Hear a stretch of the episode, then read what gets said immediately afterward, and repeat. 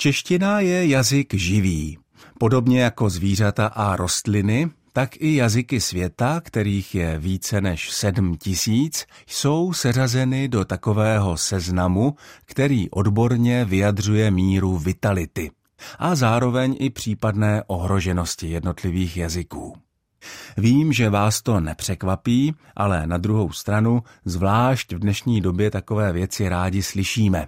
Takže čeština je v tom seznamu, přesněji v internetové databázi Etnolog, psáno etnologue, hodnocena jako jazyk vysoce vitální, který není ničím ohrožen.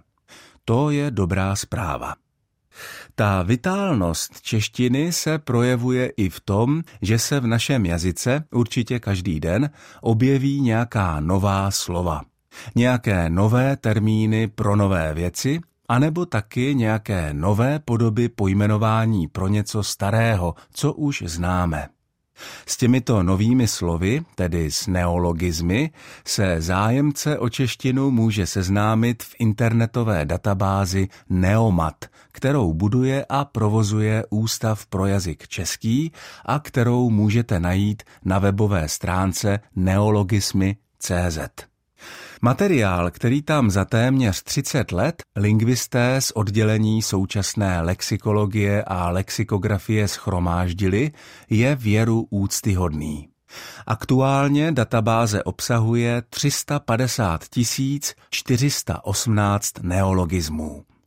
Je třeba zajímavé, jak se v poslední době namnožila všelijaká kompozita, tedy složená slova, která označují sklizeň různých druhů plodů. Dřív jsme měli asi jen vinobraní, tedy sklizeň hroznů vína. Ale databáze Neomat obsahuje neologizmy jako borůvkobraní, tedy sklizeň borůvek, jahodobraní, sklizeň jahod a dále meruňkobraní, švestkobraní, třešňobraní a dokonce i houbobraní nebo dýňobraní.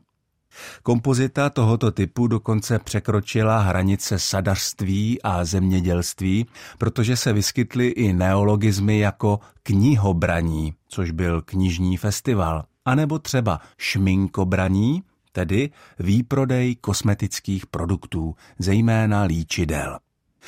Mimoděk mě napadá, že vysoká frekvence slov s komponentem braní mezi neologizmy může souviset s tím, jak si dnešní člověk uvědomuje, že by měl brát, dokud mu někdo dává a že ten někdo může být i příroda.